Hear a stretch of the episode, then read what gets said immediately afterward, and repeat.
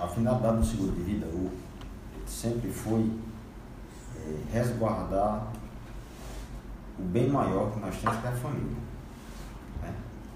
Existe o provedor, a pessoa do provedor na família, ou os provedores, e a, e a intenção e o foco do seguro de vida é justamente é com a falta desse provedor, é, o seguro garantir a provisão financeira para os entes queridos. Né?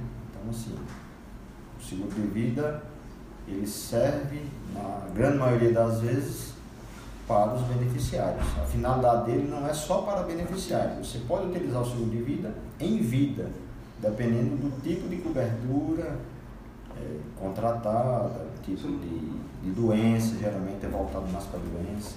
Entendeu? Então, existe esse, esse fator que pode. Você tanto pode usar ele em vida, ser beneficiado em vida, como beneficiar também os seus familiares com a sua falta. Né? O seguro de vida ainda tem um custo muito baixo. Né? Que pena que as pessoas não têm informação com precisão e por falta do conhecimento da cultura do seguro deixam de fazer.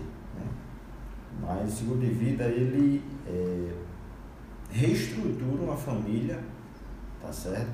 Com a falta de uma, de uma de um provedor, ou a falta dos provedores, e com um custo bem pequeno. Né?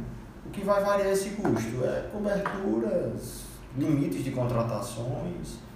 Então, assim, alguns fatores que implicam no preço. Existem alguns fatores que implicam no preço, tá certo? Mas, no âmbito geral, o custo de seguro de vida é muito pequeno, muito baixo.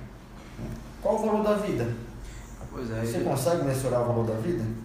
A gente tenta até mudar um pouco a abordagem do pro cliente, não, não tentamos chamar mais tanto de seguro de vida, mas de seguro de renda. Exatamente. Né? Garantia de. Garantia a renda, garantia o bem-estar da, da família. E, e você perguntou também com relação a valores no início aí.